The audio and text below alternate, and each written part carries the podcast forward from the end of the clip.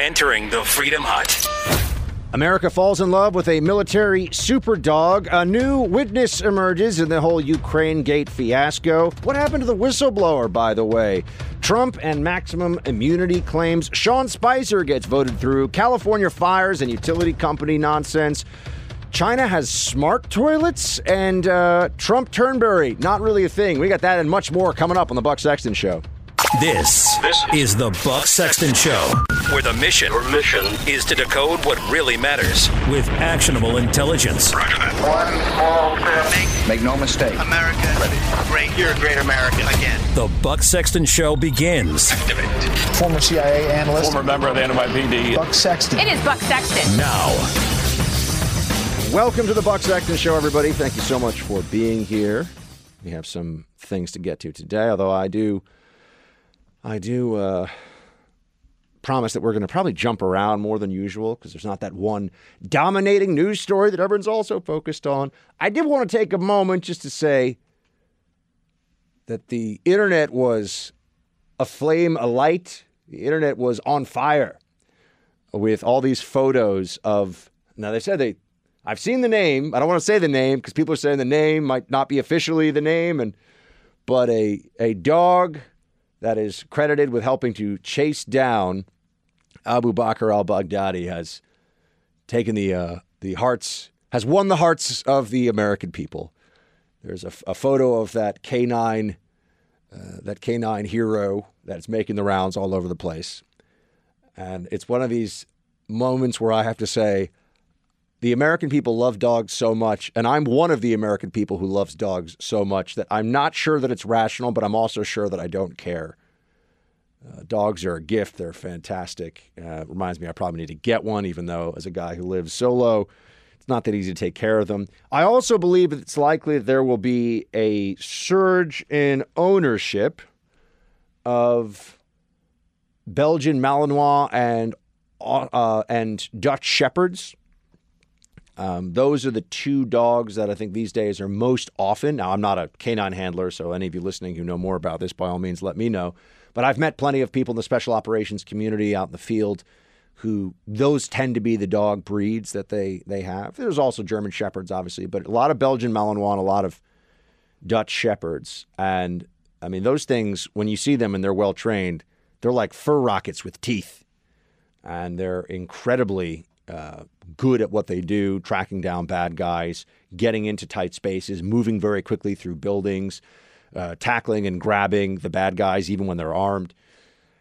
I think there's going to be a spike in ownership of those dogs. I'm a little concerned that people, as somebody who spent way too much of his childhood reading through the American Kennel Club book and learning all the different dog breeds and reading about their temperaments, if you get a Belgian Malinois, you better know what you're doing with a dog because they require a firm hand, a master who establishes himself or herself as the alpha, uh, and they are working dogs. I'm just I'm just putting that because I feel like people now are like, oh, look at this dog, they're amazing, they're so they they can be fantastic animals, no question about it. But you're not getting a pug, you know, where the pug gets a little out of line, and you're like, oh, little silly pug. Like this is a this is an animal that has a a purpose, is bred for a purpose, and that purpose is to work to assist military and law enforcement to track and to hunt down perpetrators. So, um, there was a little bit more fallout also yesterday from the media efforts to take away from what is clearly a big Trump national security victory. I know we spent a lot of time on this yesterday, so I won't get into it for very long. But one of my favorites was when uh, there was this concern over why why would President Trump not inform like Nancy Pelosi or Adam Schiff about the raid before it happened? And the truth is, why really you I'd put it in the other direction. Why would he? Uh, I know people would say that it's custom, but they keep saying the president's a traitor. So I think there's a degree of ill will there that we have to recognize on both sides.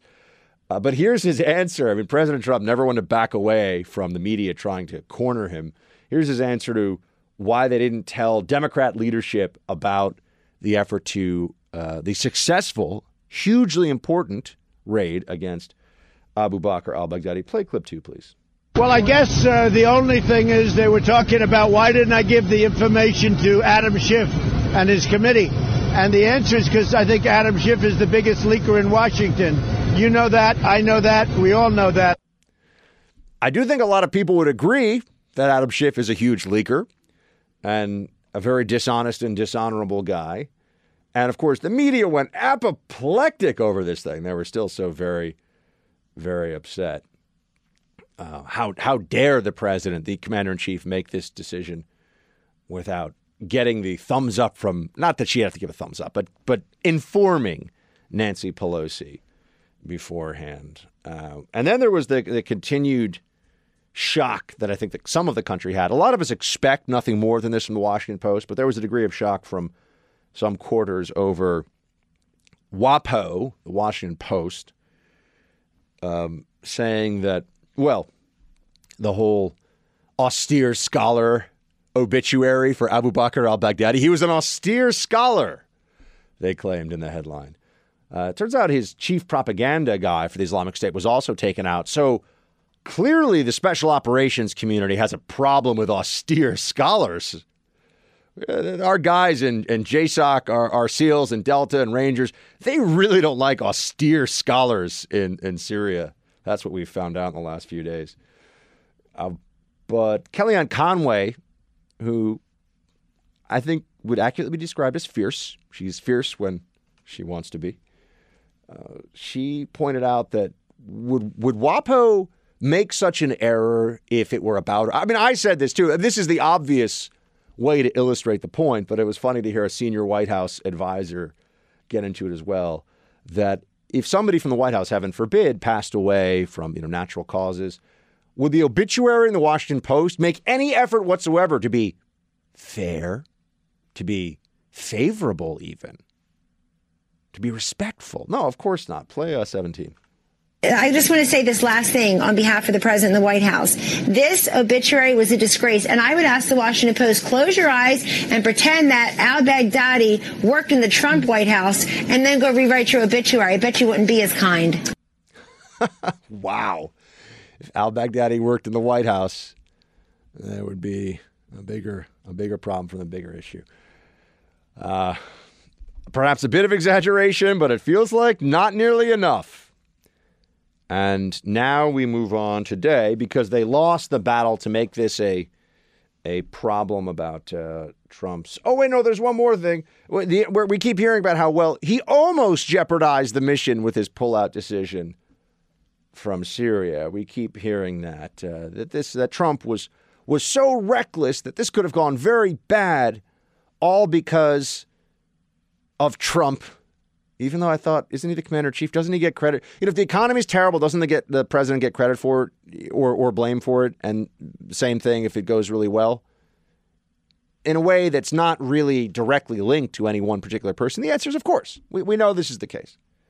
Presidents get more credit and more blame than they are due. That's just the way things are. True of generals of armies, too, by the way. More credit than they deserve, more blame than they deserve, depending on the circumstances. But in this issue, on, on this issue, there are so many people in the media who have really no understanding whatsoever of the military that or, or how the military operates or functions, what, what the military is capable of. That this this line I, I was seeing, even from some conservatives, of oh, we would never be able to do the strike we did uh, if Trump had had his way. Well, here's what.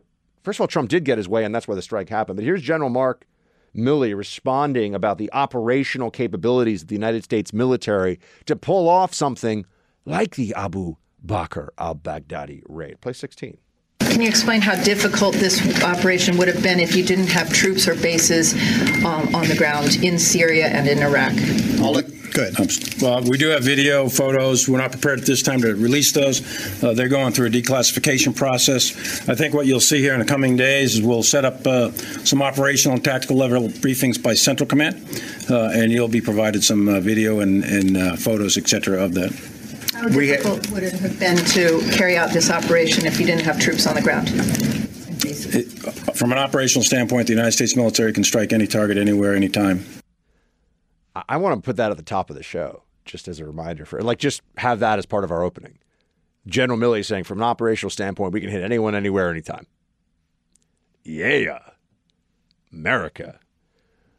So that was a good answer to the question, I think, and hopefully will silence a little bit of the bad faith uh, criticism that's out there. Oh, speaking of bad faith criticism, Chuck Schumer, noted counterterrorism expert, also wanted to chat. We're going to get to this Ukraine testimony thing. You know, more more people opining over what a transcript means that we've already seen and discussed ad nauseum what the transcript says. But oh gosh, well, someone else's opinion on this, like like we're really supposed to care. Uh, but here's what Chuck Schumer, noted counterterrorism expert, heavy on the sarcasm there, uh, thinks about the defeat of ISIS. Play 14, please. We still need a plan for the enduring defeat of ISIS. They are not gone. We must include details on how we will deal with escaped prisoners. Nobody knows. These are evil people that want to hurt us. And they can escape from the prisons, and Lord knows where they'll go. But we know a good ch- chunk of them will want to do damage to our homeland. So far, the administration, unfortunately, has articulated no coherent plan. Its top officials, Secretary Pompeo, Secretary Esper, seem un- unable to find time to even brief Congress. In all likelihood, because they have nothing real to say, no plan. What was the coherent plan, Chuck Schumer, when President Obama was running things and about a half a million people died in Syria? A massive terrorist group took over hundreds and hundreds of miles of territory and was enslaving, mutilating, and murdering at will and engaging in external plotting inspiring attacks against European allies and against the American homeland. What was the Obama administration coherent plan?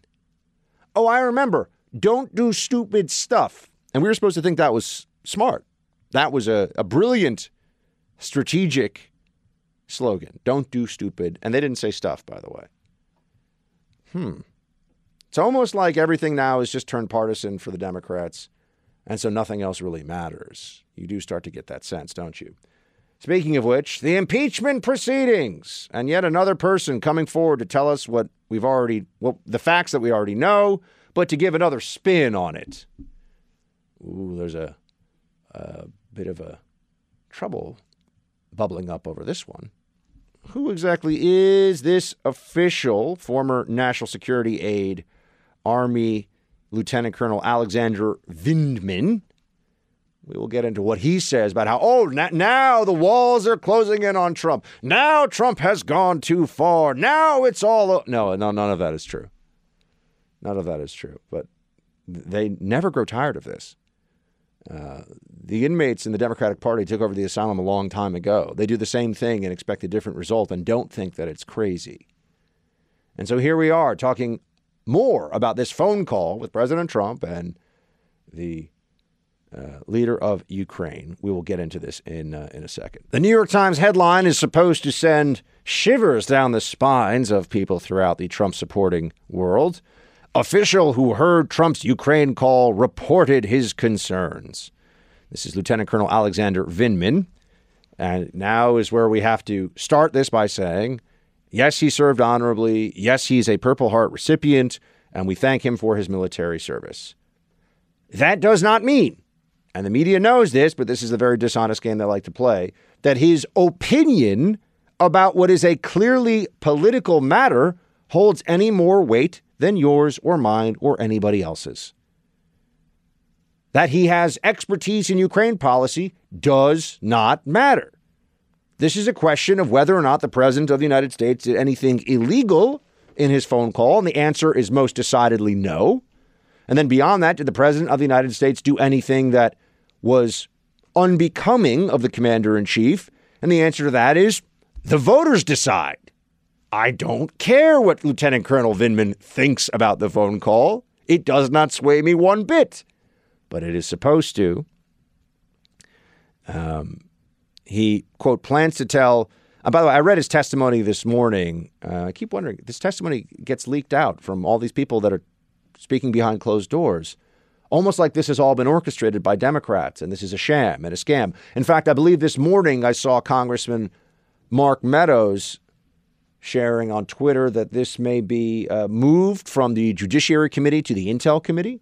So now they're going to shift committees. I mean, shifty shift. They're just going to play as many games as they can to control the process. And in fact, one reason why they haven't established a vote on the impeachment process. Yesterday, they were saying Nancy Pelosi was about to do it. Today, they're saying, oh no, Pelosi says there is no impeachment process vote that's going to happen. I mean, is that they're not really sure because it has nothing to, none of this has anything to do with what is fair or ethical or decent. This is all about what maximizes political benefit for Democrats and helps them the most in 2020 against Donald Trump. Everything else is secondary, a non consideration. They simply and truly do not care. And so now we have the details of this. And much has been made of Vindman, according to the New York Times, trying to give advice to the Ukrainians about how to deal with the United States government. And people have looked at this and said, what the heck is that all about? You should never be helping a foreign government figure out what America is trying to do, especially if you're a senior American government official. Uh, but this is now a repetition of what we've already been told, which is that people don't like Trump's Ukraine. People that were, had set up a Ukraine policy on the previous administration and those who have been working for the national security apparatus for many years on this issue didn't like some of the moves President Trump was, ma- was making. This is from the New York Times. Quote, uh, Vindman will testify that he watched with alarm as outside influencers began pushing a false narrative about Ukraine that was counter to the consensus view of American national security officials and harmful to United States interests. End quote. Guess what, Lieutenant Colonel Vindman? I don't care that you think that. That's like your opinion, man. It doesn't matter. You're allowed to share it, sure. But this this is not a high crime or misdemeanor issue. This is a you don't like what the president was doing issue. And Democrats have so conflated these two things that they really believe if they're very upset, if they're like really, really, really upset about something, then it doesn't really matter if it's not actually a crime because they're angry enough about it that it should be a crime. And I think that's, in summary form, what this whole impeachment thing's all about. They hate Trump so much that their hatred itself must be evidence of the high crimes and misdemeanors constitutionally mandated. But it's not. Welcome back to the Buck Sexton Show team. So, continuing on with this theme of the, the latest, oh my gosh, this new addition to the whistleblower. Wait, whatever happened to the whistleblower? Why is it that the whistleblower is not going to testify now? Just the written statement, no, no testimony from the whistleblower. Huh. Because I remember in the early days of this, when it was all about truth and justice and the American way, according to Congressman Schiff, I remember that it was, of course, necessary for the whistleblower to testify. Uh, but then they figured out the whistleblower had coordinated with Adam Schiff before the complaint was made public. And that started to look kind of bad. Almost like this was motivated by partisanship and has nothing to do with actual crimes or misdemeanors as referenced in the Constitution, or high crimes and misdemeanors as referenced in the Constitution, or just crime crimes, which was initially alleged as well. Remember that? I haven't forgotten. This is the game they like to play. Oh, they throw out some criminal charge, and everybody who knows anything about the law or can just read a legal text goes, "That's that's not true. That's not a criminal. You, can't charge the president with a campaign finance violation because he was using the pressure of his office to get a an outcome that would benefit him politically because any president who uses the pressure of his office with a foreign counterpart would be getting on a major policy issue be getting some kind of benefit politically doing anything smart for the president should not be illegal which is effectively what that interpretation of the law would mean. Oh, the president just signed this treaty, going to help him at reelection time, clearly getting a foreign benefit from that counterpart or a benefit from that foreign counterpart. This is absurd. That was the legal theory. Notice you see this recurring. Emoluments, stretching that beyond comprehension. Oh, diplomats have bought cheeseburgers at Trump Hotel. They must own Trump's foreign policy. This is absurd. But this is really the case they make. Uh, the usage of the Logan Act, the Logan Act, in order to have that uh, interview with General Flynn, entrapment interview with the FBI. No one thought seriously they were going to bring a Logan Act charge, but uh, see, they they use the pretense of a legal concern in order to bring in the apparatus of the state and then poke around, and the process becomes the punishment. Democrats excel at this, and they hate that it would be used in the other direction. Oh, no, you're not allowed to investigate, even if there's a legitimate pretext for the investigation, or rather, a legitimate basis for the investigation. You're not allowed to do that. We have more here. This is all about Colonel Vindman's policy concerns. Again, I, I, simply do not care what his policy concerns are. I don't even find them particularly interesting. He wants to do things one way, Trump wants to do things another way. Trump's the commander in chief. The NSC staff is not there to subvert the will or the policy directives of the President of the United States. I know they think they are. I know the State Department thinks they are. I know all these people that sit in boring, beige walled government offices all across the DC metropolitan area believe that they are supposed to thwart the will of the President because they know better, but that's not true. That's not how our system works. That is not why they are sitting in those chairs. And yet here we are. New York Times continues Colonel Vindman was concerned. Oh no. After he learned that the White House Budget Office had taken the unusual step of withholding the $391 million package of security assistance for Ukraine that had been approved by Congress. They got the money, folks. Nothing happened. They keep on saying this like, "Oh my gosh, Ukraine, they were left on the front lines without any without any bullets, without anything." The security assistance went through, and the Ukrainians, during this whole ruckus that we're talking about here, didn't even know that there was a hold, a review placed on that security assistance. So, how could you have been using the security aid to force them to do something that would be illicit? And I'm not even agreeing that it is illicit necessarily. I think there's a legitimate basis to investigate what the Bidens were doing in Ukraine. I'm sorry. I know that makes me a crazy person, even on the right for some people these days. I don't care. You know, it's, it's a little bit like cancel culture. Some conservatives have figured out that the only way to begin to bring things back to normalcy is to say, you're going to cancel, we're going to cancel. You're going to have these crazy rules, you have to live by these crazy rules. And if investigations that are at least able to, to appear legitimate are going to be a tool that Democrats throw at Republicans all the time? If Republicans have an even more legitimate basis for an investigation that just happens to negatively affect some Democrat politicians, guess what? Too bad. Or we can just allow one side to weaponize the law and have no response to it whatsoever, which has been the reality. I mean, we, we can go back to the the Romney school of fighting against the left. Just just keep getting smacked around and say, well, but I'm really ethical when I'm getting slapped around. I'm really a nice person while they are running roughshod over the Constitution and taking away the rights of the people that I said I would protect in my elected office, but whoops, no, I don't want to be mean. Quote, at least one previous witness has testified that Mr. Trump directed the aid be frozen until he could secure a commitment from Zelensky to announce an investigation of the Bidens. While Colonel Vindman's concerns were shared by a number of other officials, some of whom have already testified, he was in a unique position. Because he emigrated from Ukraine along with his family when he was a child, he is fluent in Ukrainian and Russian. Ukrainian officials sought advice from him about how to deal with Mr. Giuliani, though they typically communicated in English. Giuliani's an American working at the behest of the president. I, I know that libs and Democrats hate this, don't like this, reject this, doesn't doesn't change anything. Giuliani is an American and he's the president's personal lawyer. He is working on a on a directive from the president of the United States and or at the direction of the president of the United States. And this guy is helping the Ukrainians to deal with him. Now, I'm not throwing around. People have been talking a lot about dual loyalty because I, I, I don't care where a person grew up or where they're from. That that is irrelevant to me.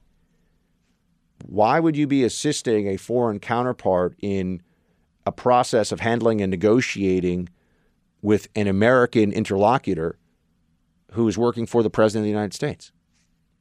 Well, what what kind of authority does one have to do that?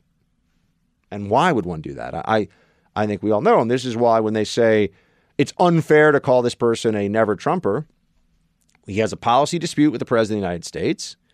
He was very, very worried about the directive to start an investigation of Biden. Oh, can we just keep two things in mind here as we continue to get hammered with this, this really just this endless propaganda narrative? The aid was not cut off. The investigation of Biden did, as far as we know, did not even happen, did not even start. So, what are we all so worked up about here again? You know, this reminds me of how people saying, oh, Trump obstructed the Russia collusion investigation. Except he could have shut it down any day he wanted to. So he didn't shut it, he didn't obstruct it. Oh, but he wanted, he said he wanted to obstruct it. This is pathetic. We, we keep running back to this over and over again. We're going to uh, punish the President of the United States for thought crime against liberal pieties. I don't think so. Uh, this is not going to change anything. Uh, this is not going to shift any public support, I think, for or against the president. Uh, I, I, believe that there's there are two forces that are pushing the Democrats into this, uh, or, or that make the Democrats think that they have to do this. One of them is that their base is insane, has really lost its mind. I mean, the left wing base is completely crazy, uh, and and they demand this. So there are some Democrats in Congress who are saying, "Look, we gotta."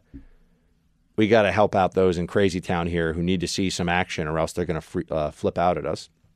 So that's one part of it. So they're just placating the, the craziest elements, the, the Ocasio Cortez wing of the Democratic Party. That's one aspect. And the other is, I do think there are some Democrats who, in Congress, who have convinced themselves that Trump is such an existential threat to the United States, whatever they think that even means. I don't even know how they could what the nuclear war that he hasn't started. He hasn't started any war, unlike his predecessors. Uh, what exactly is this grand threat that Trump poses to the republic? Me- saying mean things to smug, overpaid, whiny journalists for the media establishment. That's a massive threat to this country. I don't think so. I'm sorry. I don't. I don't see it that way. Uh, but I do believe there are members of Congress who think that anything that they have to do to harm uh, this president's reelection prospects is justified.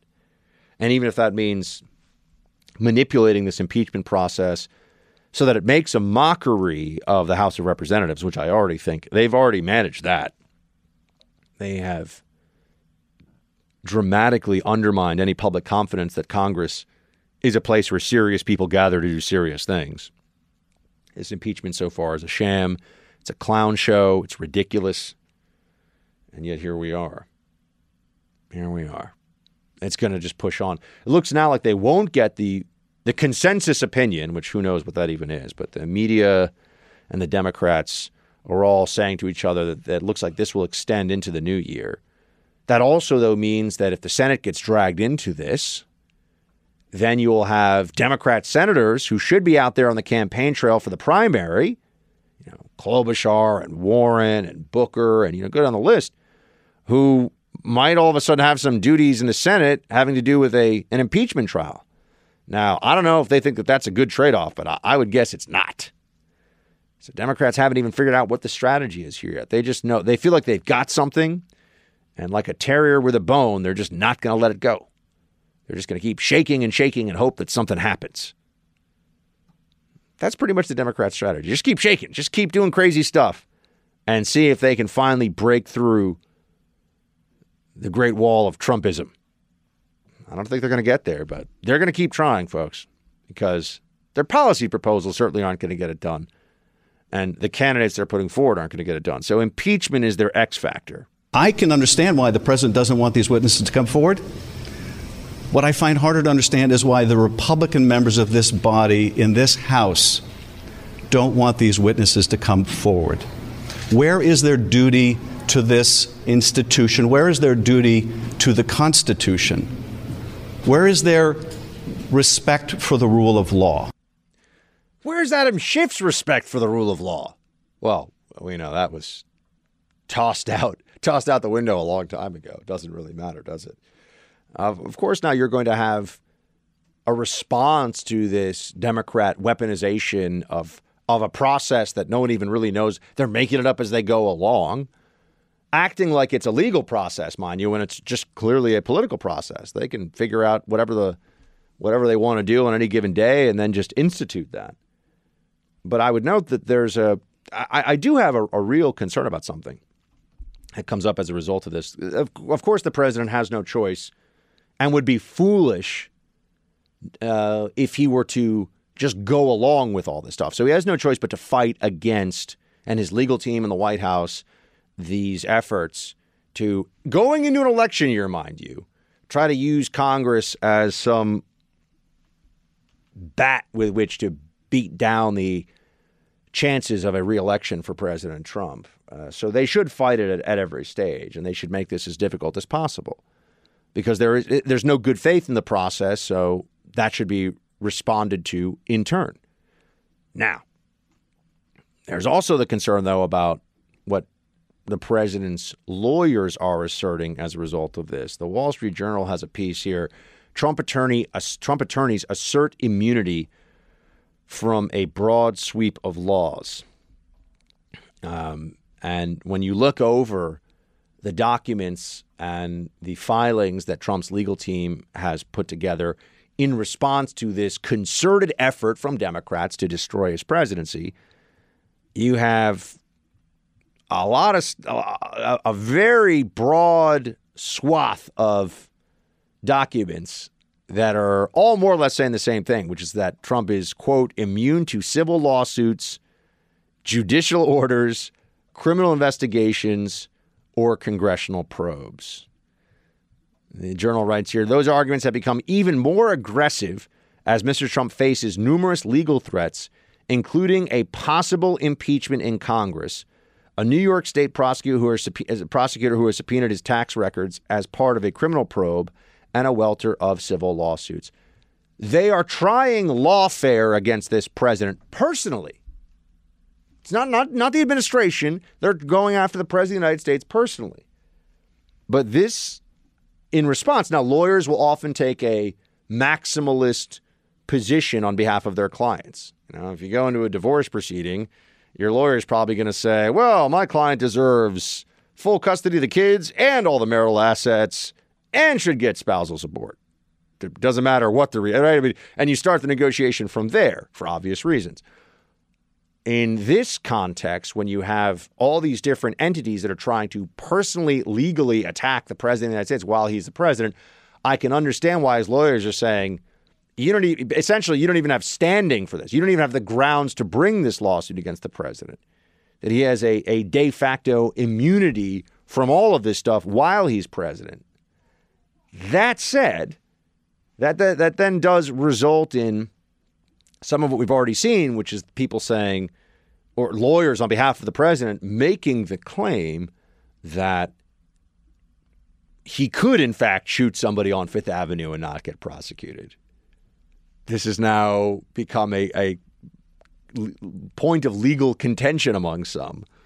And you even had uh, Mayor Bill de Blasio who said, no, we would arrest him in New York City, even if Hey, could you imagine that? By the way, what happens? What happens if, if I mean, just if we're theoretically playing out this legal circumstance, if the president of the United States were to shoot somebody, and then the local police, which is really just an extension of state police powers, but you know, local police here in New York wanted to make an arrest, would Secret Service, if the Secret Service was told the president was under threat from local, I mean, this starts to get crazy, right? It turns into a Tom Clancy novel or something, or that scene at the end of the movie The Siege, which I actually think is a an underrated movie for what it is with uh, Denzel Washington and Annette Bening, where you have U.S. military and FBI agents all drawing down on each other because the rogue Bruce Willis, who's a rogue colonel, I think, not a general, uh, is doing bad stuff, and the FBI wants to arrest him, and then he tells his guys, and they all uh, they all have that standoff at the end. But I have to say, I think it's uh, it's fascinating to see the legal back and forth here over whether or not a president can, in fact, be indicted for anything. The president's position right now is nope, he cannot. We will be made to revisit this, my friends. This is not going to go away. He was a sick and depraved man, and now he's dead.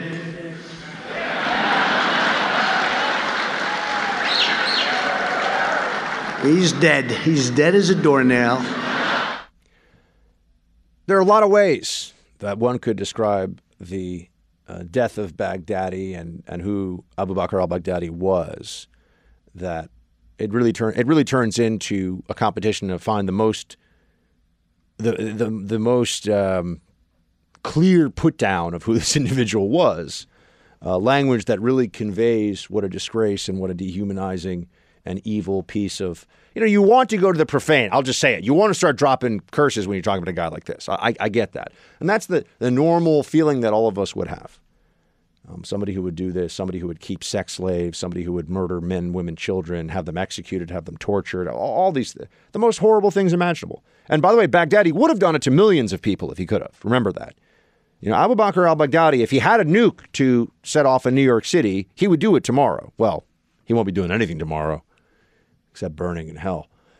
But there are some people who, as we've been discussing, were distracted from this obvious truth of Abu Bakr al Baghdadi uh, because to them, the bigger concern, the bigger enemy than the Islamic State is clearly Donald Trump.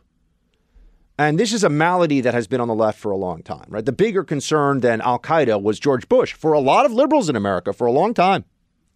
I remember I was in the CIA during the Bush administration, and a lot of people were much more worried about Bush than they were about Saddam, they were about the Taliban, Al Qaeda, you name it. The real enemy was Bush, or the real worry was was Bush and his and his foreign policy. And this reminds me of something that uh, we have seen from the Trump administration that I think is very important. There are a lot of things about Trump that will last long after he's uh, out of office, hopefully in 2024.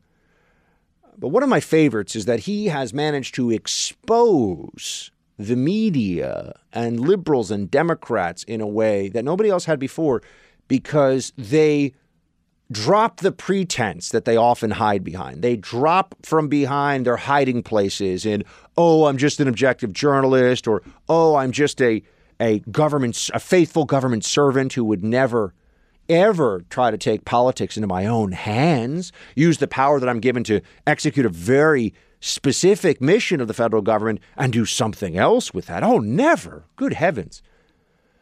And then we had Comey and Clapper and Brennan and, you know, Strzok and Page and, you know, just go down the whole list. And CNN just making a mockery of itself and the Washington Post and the New York Times false stories, fake stories, having to fire journalists because they write fake stuff about the president, burning sources to write something nasty about the president, some minor news item somewhere. I mean, just just no integrity, no ethics, just just throwing it all out the window because resistance is all that matters. And that's been very illuminating. That's been really worthwhile for us as a country. We will not forget it. I will not forget it.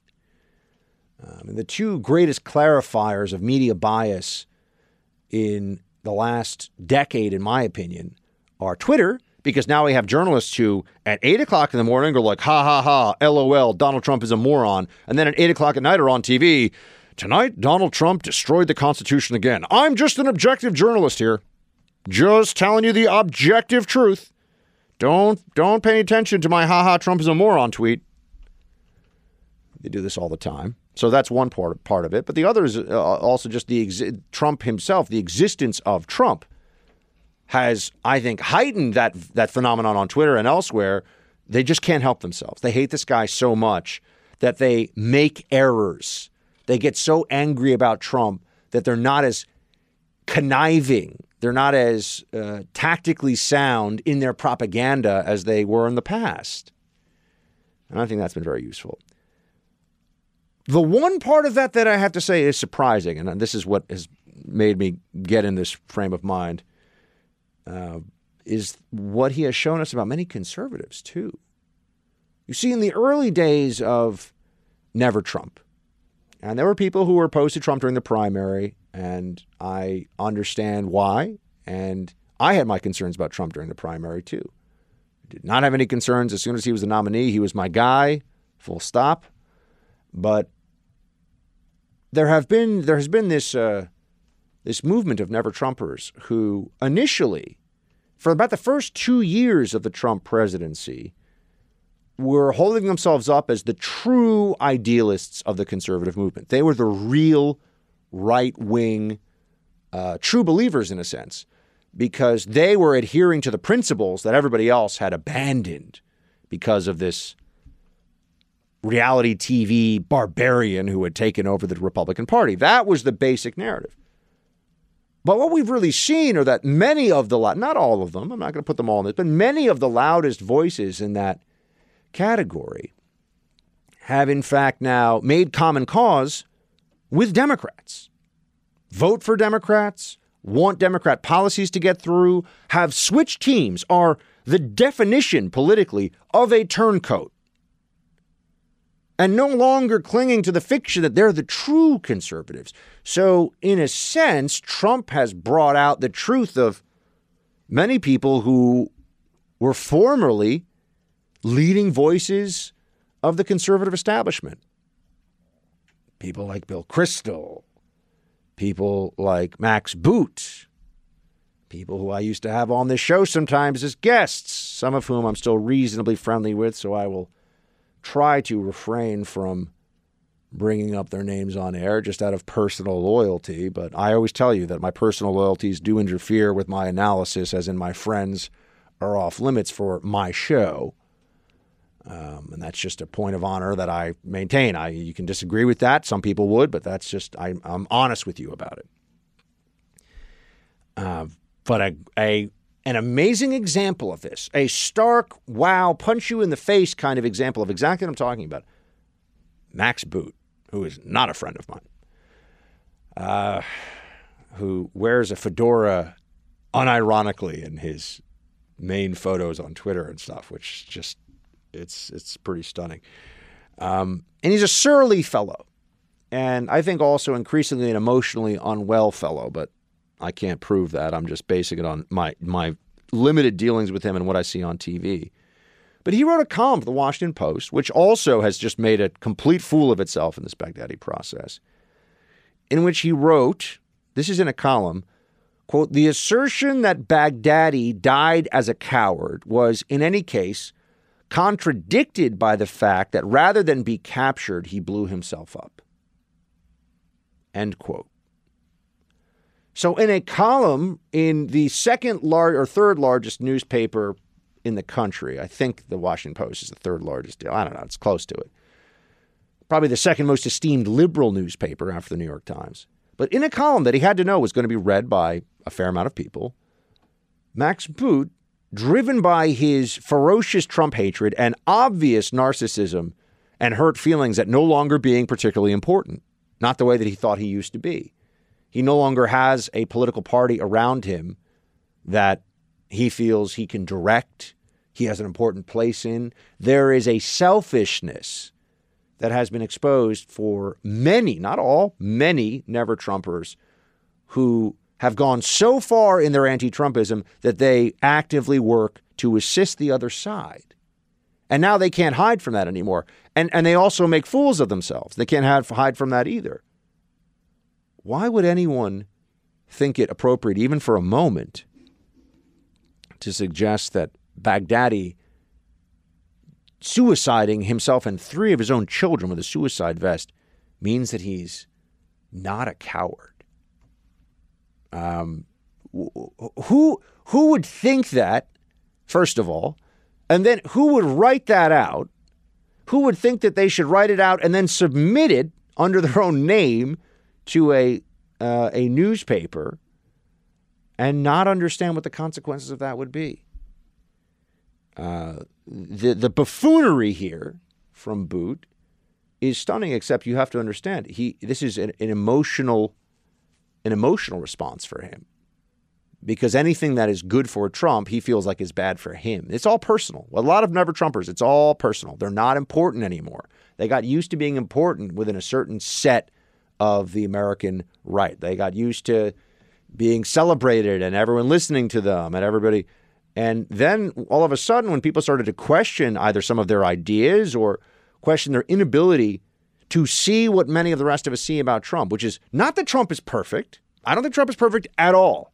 I think that Trump has made plenty of mistakes. I think he's got plenty of personality flaws that are pretty shocking at times. Um, I, I, don't sit here telling you that he's he's beyond reproach at all. In fact, I think it's important we should criticize Trump more on the let's say trillion dollar deficit we're running this year. On the some of you write in and say, Buck, you can't criticize him on this, or he's trying to build a wall, or he's not trying hard enough.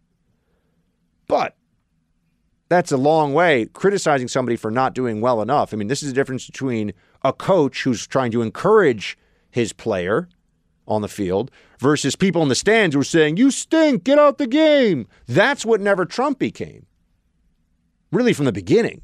And then we find out not only are they yelling at Trump, You stink, get out of the game, but they were secretly rooting for the other side the whole time.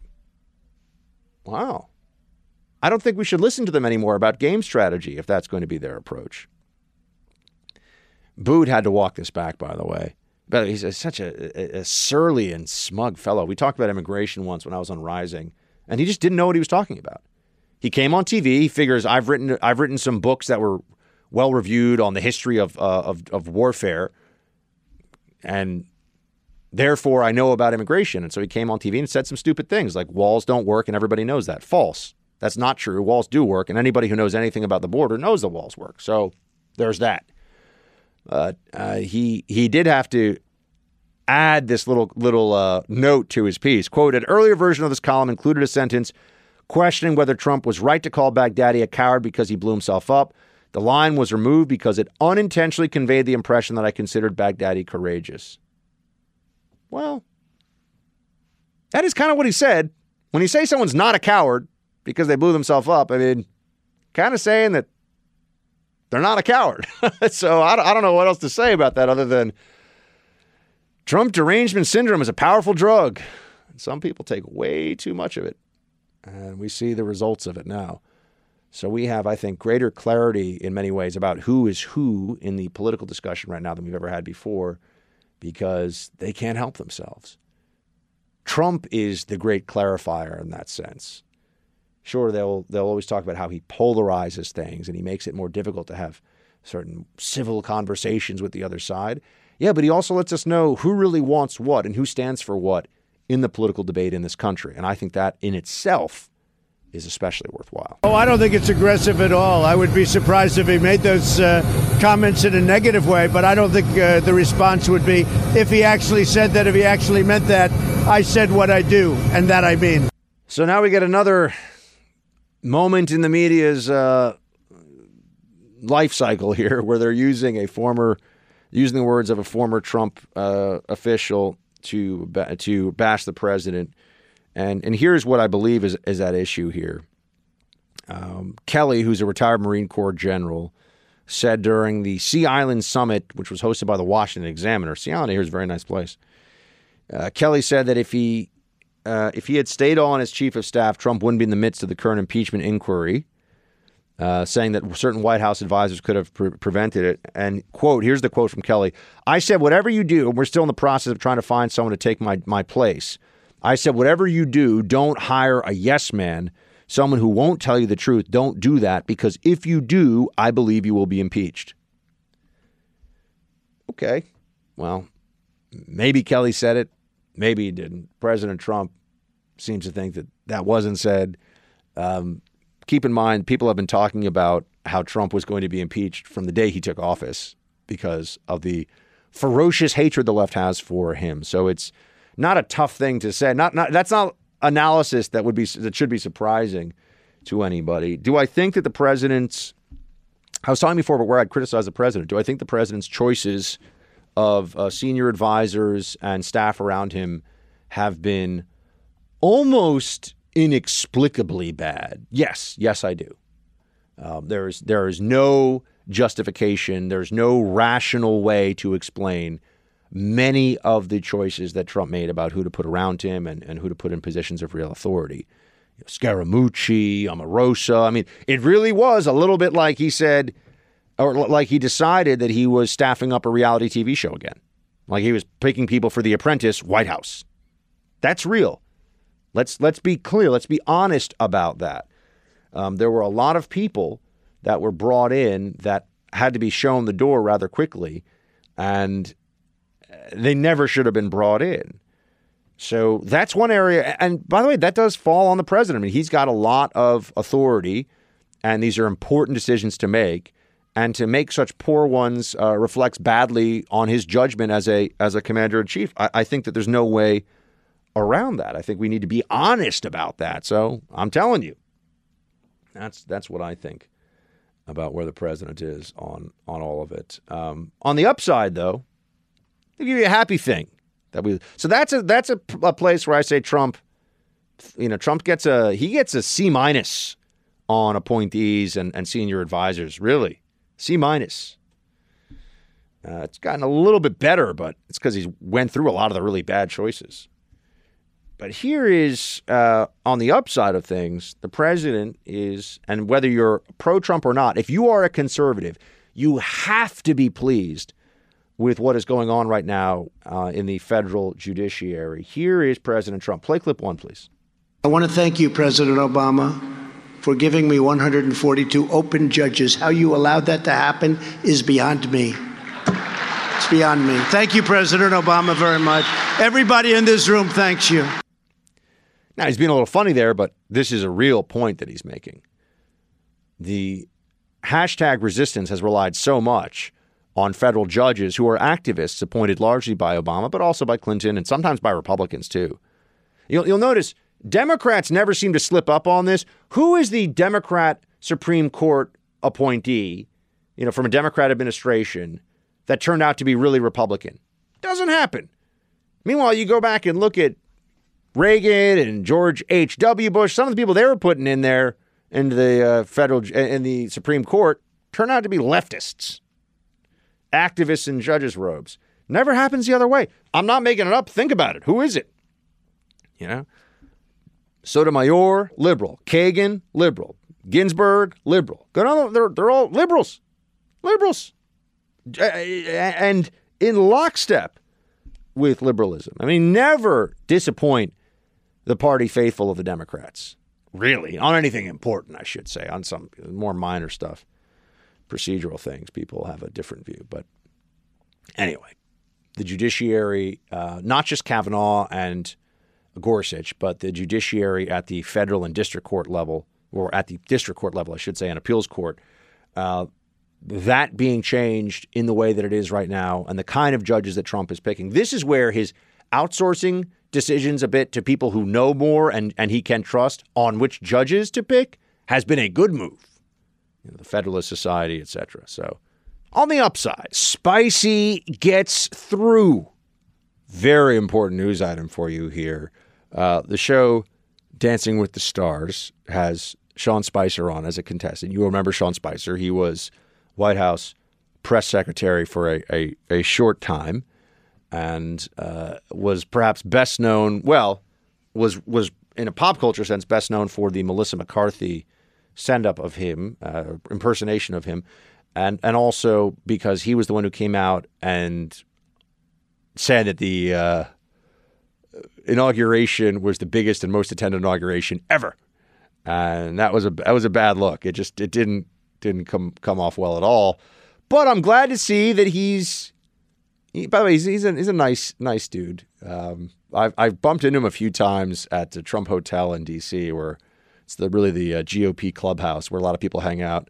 I hear they might be selling it, by the way, which is kind of a bummer because if you want to have really overpriced drinks in a space that plays Muzak 24 7, Trump Hotel is definitely the lobby there is definitely the place you want to do it. I the the I don't know if it's flambéed bacon or what, like flamed bacon, whatever. They take a blowtorch to the bacon there, and they have these hanging bacon strips, and I'm telling you, it's it is amazing. I mean, they do they do bacon right at Trump Hotel. So I give credit where it's due. Always one of the mantras of this show. But for you know, our pop culture correspondent here is producer Mark, and producer Mark, I do have to ask you First of all, have you ever seen have you ever seen uh, Dancing with the Stars? Because I have not. I've seen clips. I've seen clips too. Have you ever actually watched the show? No, I think my fiance watches. It's a pretty popular show apparently. Yeah. I think my main man Tucker Carlson was on at one point. So I mean, like, if they came asking the Buckster, but I would. Have you way, ever ballroom danced? I don't think. Of course, I took some ballroom dancing growing up. I had debutante balls to go to, my friend, as an escort. Oh. That's Uh, so you weren't an escort, is what you're saying. To a debutante ball. We were 16. uh, but I, I would just point out that that Spicy is, my understanding, the worst in terms of actual dancing skill. My dancing skills, by the way, I don't know. I don't even know if America could handle these funky moves. But Spicy, true, true. Don't. That's Uh, a that's an accurate thing. They don't. I don't know if they can handle it. I don't think Good I can bad. vocalize the face I just made. Yeah, yeah, we do need to get a camera for you guys. Our producer Mark, we'll we'll work on that. But I, so what I want to know is, are people pushing him through as a joke, or are they pushing him through out of some kind of Trump solidarity at this point? It's got to be for the humor. Right? They got to, you know, this is like when you used to have, remember you had student council elections? There was always a candidate in, in my school growing up who would run who was like the kid who basically lived in detention and all the teachers thought was just a, like, you know, a, a, class clown, cut up bad kid who did bad, not bad kid, but, you know, the kid who was always misbehaving and getting into trouble. You're He describing me. oh, really? I was were- definitely the class You were that kid? Oh, yeah. Yeah. doesn't in detention all the time, but I was a clown. Yeah, that surprises nobody. Hmm. Um, yeah, you got away with it though, right? I You did, were- yeah. So I, I just I would think that this is a little bit like that, where they're they're voting for him specifically as it's almost like a protest vote against Dancing with the Stars. It's like that guy um, on American Idol. I forget his name that got through because he was hilarious. Was that the uh, the the the? Uh, William Hung. yes. Yeah, he became a, uh, a He sang. He sang in his. I remember this back then. He sang. It was a Ricky- bangs, yes, she bangs by Ricky Martin. By Ricky Martin. hmm Yeah. That was Yeah. fantastic, That was. but terrible. And then you know he put it on an album, by the way. Yeah, no, I heard it. I look, you got to give American. Idol credit. I was just in Nashville over the weekend. Love you, Nashville. And there was uh, there were there people. Tell, I was like, who are the biggest country music stars? I asked a, a Nashville local, actually a, a radio host. I asked um, uh, uh, Clay Travis uh, what he what he thought about it. And and he named all these different. I said, "Oh, Carrie, Carrie Underwood's really Carrie Underwood's like a big deal in Nashville." Yeah, because she's uh, married to the former captain of the Nashville Predators. Oh, is that a thing? That is a thing. I didn't know that. But she's still a big deal from her music. Come on. Oh, of course, th- for her music as well. But she's also like a you know Carrie married to a Stan hockey over star. here. She was always my favorite. Yeah. I like Kelly Clarkson, but I don't know. I feel like she didn't reach her true potential. I saw Carrie at the Garden once. I even was feel like forced. like Justin Guarini had his day. Remember that guy? I vaguely. He was in the movie From yeah. Kelly to Justin. They made Okay, a movie after the first season of American Idol. Oh, and it was so bad. I didn't see it. I saw previews, but man, it was so bad. But hey, you got to grab that money while you can. You know. I think the only season I watched was when Clay uh, Aiken and Ruben Studdard. I used to watch American. Idol with my parents. It was like a bonding experience. A show we could all in the early days. In the early days of that show, it was a phenomenon. It was Yes. it was amazing. And some of the people they had come in, and the whole Simon Cowell, oh, I'm a British guy, and I'm I'm just like a little mean, but you'll still love me anyway. Like that whole thing, you know. Now the voice is actually really big. Oh, is that the one? Yeah, that's like That's a, the one with the chairs that they spin around in, and then the the stars coach them. a little too theatrical for me. I'm an original guy, you know. I said it was popular. That doesn't mean. Uh, I know. yeah. I'm not as I'm not as into it. By the way, did you see the? Uh, have you seen? Um, uh, what's it called? Uh, you've seen Breaking Bad, obviously. Of course, I have not seen the movie yet. So Breaking Bad um, has a movie that's out right now, which I did watch, and I got. Oh wait, producer Nick tells me that Justin is now Lil Sweet from the Dr Pepper ads. Did you know that? Justin Guarini has made a comeback in Dr Pepper ads. I don't drink Dr Pepper. Well, what I wanted to tell you all also is that uh, the new movie El, Cam- El Camino Yes, is terrible. so boring. I haven't seen it yet. I have to watch it just because of you know Breaking it's, Bad. It's really like a, just an episode, a long episode of Breaking Bad. It's not really a movie. It's like if they added one more episode to Breaking Bad, but Was it at ended least a good episode? It, no, it No. ended mm. perfectly. Like, why do they do this? Why do they have to at least make it a spin-off so I can ignore it? Is very sad. but I, I've got a lot going. I mean, I've got a book to write, but the, which is you know that's a problem. But uh, I'm watching The Americans right now, and also checking out a fair amount of. Uh, oh, I will be watching Peaky Blinders. Did you see the have spinoff seen, of Breaking Bad? With yeah, the lawyer? Better Call Saul. I thought it was a little boring. Really? I, I saw the first season. I didn't watch Oh, beyond the first season. Season, after season one, it gets so much better. It gets better. I loved it. Really? I have not seen the most recent season because it's not on Netflix or It was. anything. I think my man Dave Reboy told me that he also really liked Better Call Saul. I loved it. The thing Yeah. with the brother and it can't go outside and all that. I don't know. I just was like, what is this? It gets so much better. Trust all right, me. hey, on I'm gonna watch based on producer Mark's recommendation here, and if it's terrible, we're gonna make fun of producer Mark. Of course. Yeah. But anyway, so so Sean Spicer, he got through, and I guess I'm gonna have to watch an episode of this show now. Now that now that the because the spicy phenomenon is turning into its own thing. I'm sure they put clips out on ABC. Just watch. I've seen a couple of the small, but I want to Yeah. see the. I got to watch the whole show. I don't even know how this works. Like, it's a professional dancer with the not professional dancer. Yes, right? I believe so. I to see the professional dancers. That'll be kind of fun. I appreciate the technique. What? You know yeah, talking yeah, that's about. it. Yeah.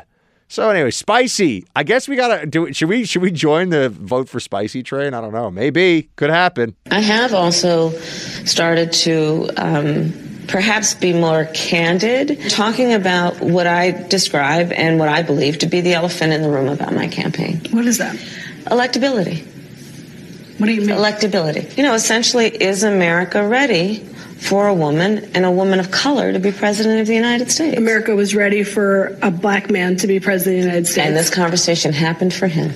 There is a lack of ability or a difficult a difficulty in imagining that someone who we have never seen can do a job that has been done, you know, 45 times by someone who is not that person. I gotta tell you, I I really don't like this uh this analysis, this this view of things that Kamala Harris is offering up, and we've we've heard it many times before. We heard it from Hillary. Is the country ready for a woman? In this case, with Kamala Harris, is this is the country ready for a president who is a a minority woman? The answer is yes. Okay, we're ready for it. The American people aren't. I, I know Democrats have all convinced themselves that we're so racist and closed-minded, and unless we agree with them on everything, then we're okay. But if we're if we have any other thoughts about anything, oh, we're such terrible people. These Americans are so awful. So much racism in this country. When every American I know, every person that I know, regardless of political affiliation, if you said, "Hey, there's a candidate," the candidate shares all of your ideas on all major policy issues, and it's just really inspiring and and great. But the candidate has fill in any demographic profile you want and any gender you want. I guarantee you that anybody that you know in your life, you'd be like, yeah, fine, who cares? Great. Doesn't matter. You know, white, black, Hispanic, Asian, you know, pick something else, you know, male, female, whatever it may be. If you like the person as a person, if you think they're a compelling politician, if you agree with them on policy, the vast, I'm not saying, of course, there's stupid racists everywhere in every country all over the world. I'm not saying it doesn't exist, but the vast, vast, vast majority of Americans, of voters, you know, I, I would say, 99 out of 100, maybe maybe 9 out of 10 if you want to give yourself a little leeway. We have no no problem voting for a woman, no problem voting for a minority, and we just went through 8 years of a president who was a minority, and it's almost like we're supposed to pretend that you know that that didn't have any meaning. It did. The country still just as racist as it was. I mean, come on. It's just it, it- you know, it's such a self-serving narrative, and especially in this case with Kamala Harris, it is such a self-serving narrative um, because she's dramatically underperforming. Because people just here's the thing, and I see this among. De- I'm not speaking about this as a Republican. What my feel you you know my least favorite candidate is, is Beto because he's just like he's, it's like he just reads the comments on the Huffington Post, and he's just like, yeah, I just want to like comment, and I just want to tell everybody that I'm gonna take all your guns, and America's like super racist, but I'm not racist, but America's like so racist. so Beto's the worst. But from what I see from Democrats, people I know and follow and, and interact with, they're all really unimpressed with uh, Kamala Harris. They really do not like the campaign that she has run. So, is that whose fault? Is that the fault of sexism or racism, or is it the fault of Kamala Harris for not doing a good job? You know, same thing with Hillary. You know, which is it? Was it a a big reason to vote for Hillary that she's a woman, or was it a big hindrance to her winning the election that she's a woman? Oh, well, it depends on whether she wins or not, I guess, right? And that's the way the analysis always goes. Well, it depends on whatever's most politically useful for her at, at any point in time. I, I just I find it I honestly and truly find this it's so boring, it's so typical.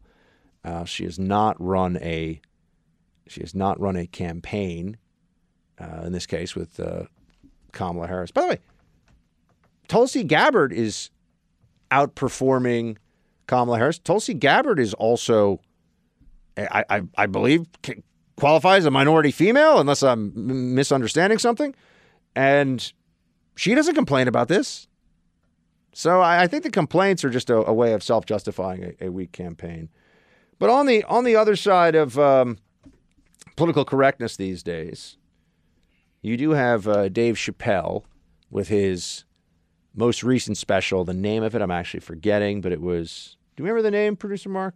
No, I don't remember. I don't remember the name. Whatever. It's good. Go watch it if you haven't seen it. Look, there's some stuff that's edgy. There's some stuff that you might even be a little uncomfortable with. Exactly. It's comedy. Deal with it. He's got to push the boundaries a little bit. That's why comedy's so bad right now in general. Nothing is allowed to be funny. No one's allowed to make a joke. You're not allowed to laugh either. Oh, can't laugh. But what about if like I'm doing a Beto impression and I'm just like, hey, I just want to know, like, am I the single biggest hypocrite in the race? And then Bernie's like, no, you're not the biggest. I'm the biggest. I got three houses. I'm a millionaire. Why you do? But I just like really don't understand why the American people then just don't like open their hearts to Beto. Uh, what was I even saying? Oh yeah, so you can make fun of politicians. That's okay. There are very few other people you can make fun of and get away with it. And uh, you know, one of my big frustrations is that I wish that I could do different fun accents here on the show, but I can basically I can I can reliably and without fear of of dramatically negative consequence do accents of uh, public figures and people from America, you know, parts of America and European majority or European countries and maybe like Australia and some, you know, the English speaking countries outside of America. That's it. Can't do accents from different parts of the world. Can't do, you know, any any sketch. You look at Robin Williams wouldn't have even had a comedy career if he were alive today because he wouldn't have been able to do any of the things that he did that made him famous. Not allowed. Can't, can't no jokes. No Asian accents, no South Asian accents, East Asian accents. Um, I don't. I don't think I'd be able to. You can't do a Latino accent. You can't do any of these. You're not allowed to do any accents because making make, doing an accent is terrible. Oh, it's awful. Okay, well, that seems unless you know, like I said, I can do Bernie. You can do Beto. I can do Russian. I can do Italian. There's, some places. You know, I make fun of Irish people all day, but that's an English people. That's about it. But Dave Chappelle was asked about comedy and political correctness, and uh, I, I just, I particularly enjoyed his response. Would you please play clip 11, producer Mark? Political correctness has its face, its place. Excuse me. We all want to live in a polite society. We just have to kind of work on the levels and come to an agreement of what that actually looks like. I personally am not afraid of other people's freedom of expression. I don't use it as a weapon. It just makes me feel better. And I'm sorry if I hurt anybody, et cetera, et cetera, yada, yada, yada. Everything I'm supposed to say. I like that. I want to start doing that. You know, I, every time, for example, the left puts forward a, a veteran to criticize, to, to tear down President Trump or be part of the soft coup effort to uh, destroy the president, I want to say, you know, yada, yada, yada. Of course, respect his service and all that. All the things I'm supposed to say. Now, can we talk about the issue? like now, can we can we just assume the things that that you know we now have to have to say to establish that we're a good person before we talk about the issue? And I think the same thing is is kind of true with comedy now too. You know, it's like, okay, yeah, so I make some jokes. I don't want to offend anybody, yada yada yada. Like, you know, can we just all be adults about this? Unfortunately, the answer is no. But I want the I want the yada yada yada right. where I can just say, yay, you know, all the stuff that you already know about me. Blah, blah, yada, yada. I hate all the terrorists, but let's talk about this issue. Or blah, blah, you know, I, I believe in the Constitution and I, I uh, am a strong supporter of the United States military, but I disagree with this particular general on this thing or whatever it is. Welcome back Comedy, to Buck Sexton politics. Show team. We, We haven't a yada talked about yada this story yet. I haven't really been paying very close attention to it, but it has been getting a lot of headlines. You have a, uh Democrat member of Congress who has resigned due to a, I guess we could just call it a sex scandal. There's a lot of, a lot of moving parts, a lot of stuff going on here. Uh, we have Tiana Lowe, commentary writer for the Washington Examiner, joining us now to tell us what exactly went on here. Tiana, great to have you back. Hi, Buck. Thanks for having me. All right, so so who is this now soon to be former member of Congress and what the heck happened? So Katie Hill was representing a formerly uh, very Republican district of uh, Los Angeles County out in Simi Valley. Uh, and then she's a diehard progressive, pro Medicare for all, that she amounted to a part of Trump's, uh, or the, the, the supposed blue wave of 2018. Now, uh, Red State, the conservative news site, they broke a story uh, over a week ago that showed photos and text messages indicating that Hill had had one affair with her female campaign staffer and then another affair with an actual staffer in her congressional office. Hill, who is openly bisexual, um, apparently engaged the campaign staffer, another a 22 year old woman, in a thruple with her husband, like a polyamorous three way relationship. Now, on its face, you know, if, if they want to do polyamory, I don't think that her voters would have a problem with that. The issue is that, you know, a 22 year old in a relationship with someone more than a decade her senior who is also her boss is a bit problematic, and especially the texts that were released by Red State indicated that the that the campaign staffer felt abused in the relationship and called uh, Hill toxic. And The- what was it with the the, the, the, the photos? By the way, do we know where the photos came from? And and I, I saw some conservatives who were saying that they felt like the photos should not have been published. What can you tell us about that? And what do you think about that? I mean, I agree. Whoever leaked the photos does belong in jail because it violates revenge porn statutes in most states, including California. Um, and it, it's possible that it was the ex husband who she's now going through a divorce with. You know, the photos should not have been leaked. However, it is of national interest if she was having a relationship with two of her subordinates, one of which violated House ethics rules that were passed just last year. You know, the House agreed that you that that members of Congress are not allowed to have relationships with their subordinates, and for obvious reasons. I mean, this is one where the Me Too movement was very necessary. We do have to understand that there is an abuse of power that is involved when you have the when you have the power to hire and fire people. Um, mean, this is a part of the reason why conservatives cared about Bill Clinton and Monica Lewinsky. Um, but those are two separate issues. And now that the story is out there, yes, resigning was the right thing to do. Did you notice a a, uh slowness uh, from many of the major outlets to cover? Because I, I know you've been writing about this from the beginning. Was there a, a sense that you had that this was was just getting less attention than it would have had the party affiliation of Katie, of Congressman Katie Hill, been different, or do you think that they that this story grew naturally as more information came out, and that and that the uh, complaints that I've seen from some of our uh, some, some fellow conservatives out there that this was being suppressed or perhaps uh, a little bit ahead of ahead of where things were. Oh, this absolutely was slow walked. You know, it took a week for the story to gain traction. If if this were Dan Crenshaw, if there were photos of him nude brushing the hair of one of his campaign staffers, this would be prime time news, 24 hour pearl clutching. Again, I'm not saying that revenge porn is good or acceptable or that, you know, that we should be focusing on the lasciviousness of the story. But the fact is that you know the mainstream media had no t- had no problem salivating over the fact that I believe it was a Republican Congressman Joe Barton who had to resign after his ex paramour attempted to extort him with nude photos and wound up, I believe, she released them, and that was a mainstream media story, and no one was calling him a victim. when clearly he was. Do you think that there's also a, problem at the left now? We're talking to Tiana Lowe, everybody. She's commentary writer at the Washington Examiner. You can also follow her on Twitter at Tiana Lowe. Um, do you think there's a there's an issue that the left runs into, or, or uh, how do you think they handle? Because clearly there's an issue. How do you think they, they handle and and the uh, the problems, the complexities that come up for them in dealing with women in power in workplace situations in the era of Me Too, which has so clearly up to this point been almost entirely about men abusing positions of power. What, what do you think are some of the, uh, the the problems they run into in the application of the Me Too standard? Well, again, this is, you know, the Me Too movement isn't about just exerting third wave feminism because women are capable of being aggressors. Women are capable of lying. It's about looking at power structures and caring about evidence. And the fact is that the evidence here was ample and showing that she, I mean, again, so Hill denies the affair with the staffer who works for her in Congress or worked for her in Congress and she's resigned.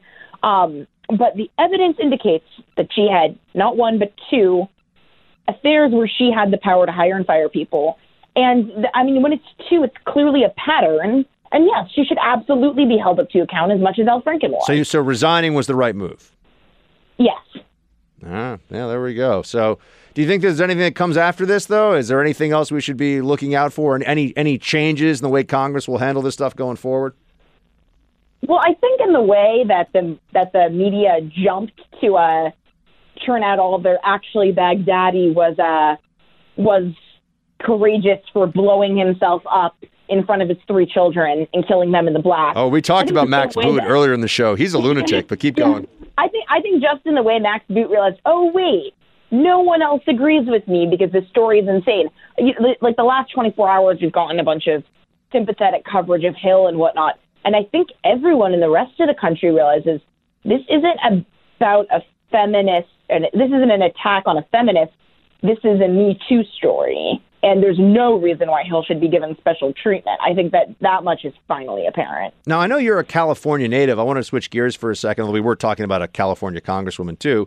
Uh, but do you have an opinion on the the the debate over one whether the fires because you know right now there's all this news footage, right? Because big fires gets people to click on things. That's just the simple reality. A lot of news footage, a lot of coverage of this. They got a couple of bad fires going in, in Los Angeles area, I believe, and up in Sonoma County too.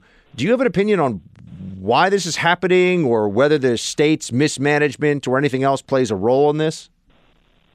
Yes. So obviously, climate change is a factor, but a big one um, does have to do with how. So the, so there are two factors involved in the state and county governance.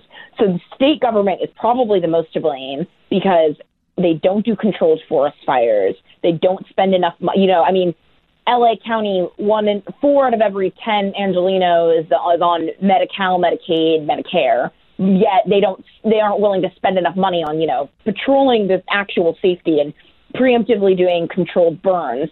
Um, but then also there is apparently an issue when it I, and, and I don't know the semantics of it, Buck. So I'm not going to get into too much detail. But it looks like there's a little bit of corruption between PG&E, the energy company that is right now having to do uh, blackouts. blackouts. Yeah it looks like there is a little bit of corruption between PG&E and Governor Gavin Newsom. Like I think that PG&E donated to Newsom's campaign, and uh, I mean it, it, it's everything out there is quite corrupt. But I would certainly blame more than anyone the state government. At what point does the at what point do, is there a critical mass of Californians that just recognize that apart from politics, their state government is a disaster and there needs to be some change. Are, are, are they close to that or is that never going to happen? What, you know, because I mean, if you look at this from even from the East Coast, I'm here in New York where we have, you know, Mayor Moron de Blasio running things. But uh, we see California, we see all this stuff going on. We're like, why can't anybody understand that some of this, at least, is the result of crappy government decisions? Do Californians just think that this is the way it has to be, or is there a, a sense that they're going to cross the tipping point? I mean, California, the supposedly most progressive country in the state, has a, has a Gini coefficient closer to a South American country than any red state. Um, you know, the income inequality is terrible. The uh, racial divisions are, from a city perspective, are not great. Um, an issue there is that the, the, the, the California state Republican Party has basically given up. If you compare how how the Republican Party in Texas treats minorities and does outreach and how they perform quite well versus California, you know, the the difference is astounding. So it will take both, I think, a collapse. I mean, the next recession, the the, the debt problem in California is going to prove monumental. But um, if you look at it, it will take the state government ha- having a wake up call in terms of like the exodus in the state that's happening right now, and then also the California Republican Party rebuilding and throwing out good candidates. All right. We'll have to wait for that. that might be a while. Yep. Tiana Lowe, everybody, Washington Examiner. Check it out. What's your next piece going to be on, or have you not decided yet? Um, I haven't decided yet. I'm keeping tabs on this Ukraine thing, so we'll see. All right. Well, go to the WashingtonExaminer.com. Look for Tiana Lowe. Follow her on social media, Twitter and Facebook and stuff. Tiana, thanks for joining. Thank you, Buck. Let's talk about Medicare for all for a moment, shall we? Oh, yes. Primary policy idea of the Democrats right now, the single biggest debate in the country over a true policy issue. And there is a bipartisan group that has just looked at Medicare for all. And guess what, folks? It is too much money. The only ways, I mean, if you're just looking at this as a pure function of the numbers, the only ways to get anything close to funding for Medicare for all, and that's assuming you don't have spikes in usage because now people just show up like, yeah, I'll go to the doctor, I'll go to the doctor, who cares? Uh, would be if you instituted crippling taxes on everybody. This is what this uh, this piece today, this Medicare for all study uh, funding Medicare for all with tax on the rich is impossible, according to this study. This is a bipartisan budget watchdog report that was just released. And here are some of the most worthwhile findings. Quote, uh, there's not enough annual income available among higher earners to finance the full cost of Medicare for all. On a static basis, even increasing the top two income tax rates applying to individuals making over $200,000 a year and couples making over 400 per year to 100% would not raise $30 trillion over a decade. An accompanying chart in the study lists the tax the rich funding option as impossible. The options for fund, uh, financing Medicare for all without increasing taxes are similarly immoderate. The CRFB says the federal government would need to cut the non health federal spending by 80% in order to pay for Medicare for all without increasing taxes. This would require, get ready for it, it's going to be fun, cutting Social Security benefits from approximately $18,000 to about $3,600 each year and cut troop numbers, wait for it, from 1.3 million to 270,000. So truly slash and burn the military down to numbers that would be unrecognizable to America for the last couple hundred years. Uh, and make Social Security benefits far less for people. And uh, this is just, there's only so many ways you can try to move these numbers around. You can try to rebalance them, cut here, slash there, tinker around the edges. And then you might say, well, what about modern monetary theory, Buck? And to that I say, oh, they looked at that as well. Quote, deficit financing Medicare for all would be far more damaging to the economy, according to the report, assuming that such a massive increase in the debt would not roil financial markets or lead to high inflation. We estimate that 108% of GDP increase in the federal debt would shrink the size of the economy by roughly 5% in 2030, the equivalent of a $4,500 reduction in per person income, and far more than that in the following years. You can't pay for this with the rich, and you can't pay for this without massive tax increases. And if you try to pay for it by just adding to our already out of control debt, guess what? You're going to crater. You're going to crater the economy. And that's assuming that there's not just a, a crisis that comes up. That would make everybody much poorer and worse off and, and all the rest of it. But you know, I remember I was at I was at Politicon talking to people. And they these Democrats on stage with me, they think you're crazy, or they think I'm crazy because I look at this and I see the numbers and I say this is not a good idea. There is a a faith based component in Medicare for all. Remember, a lot of people who are big time statists tend to be a lot, not all of them, a lot of them tend to be atheists or uh, people of no particular faith. And the state then is what would be in, in loco deus, in place of God. Uh, the state is in place of God. The state plays the role of God in many people's lives. And therefore, they have no problem with the state growing all the time and becoming a more prominent part of everyone's lives and having more power because that's just going to be better for all of us. Uh, but there's a deep ideological need that many people have who are supporting this Medicare for All proposal to remove any market based incentives, any individual choice from from this equation and make it all about just the government writing the checks, the government's writing the checks. And to this, I also just want to say health is a very personal thing for all of us. We all make decisions that affect our health. I mean, you know, I know, for example, I should eat less chocolate and like not drink tequila or mezcal during the week. But like sometimes I want some chocolate. You know, sometimes uh, you know you want you don't want to get the side salad. You want to order a French fries. We're all making decisions all the time about our health that affect our health, I should say. And it's really more about habits than any, I know that's silly to say any eating any one thing, but it's about habits that we have. But we also have to understand that the choices that we make about which doctors to see, about are, about how we're going to try and maintain a certain level of health, those are going to affect us no matter what the government does or says. And I, I think this is where there needs to be uh, a, a bigger discussion about how do people how do people stay healthy in America. We're always talking about pre-existing conditions and people with terrible diseases, and that's not where most healthcare spending is. Pre-existing conditions actually a very small part of healthcare spending even I mean, put aside whether the people are are covered or not. I just mean that that's a very very small segment of the population, a true pre-existing condition that would have been uninsurable before Obamacare. Most healthcare spending is lifestyle disease related. Most of it, or old age, and those are things that require an approach of people educating themselves, making smart choices, making a decision and, and a different approach from the medical community about how to encourage healthy behaviors earlier and younger. And, you know, th- this is, it's just such a bigger issue than, oh, the government's going to write the check for everything, everything's going to be fine.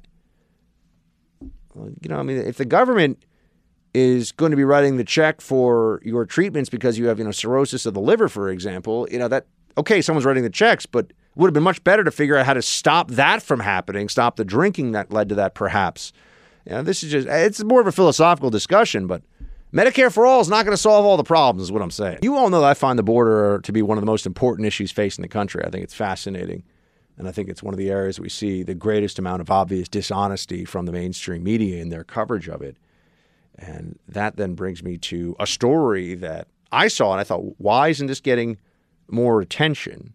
And you know, and it's because the media is completely invested in the Russia, Ukraine, Trump is a traitor, Trump needs to be impeached, all that that that just dominates. It takes all the oxygen out of the room.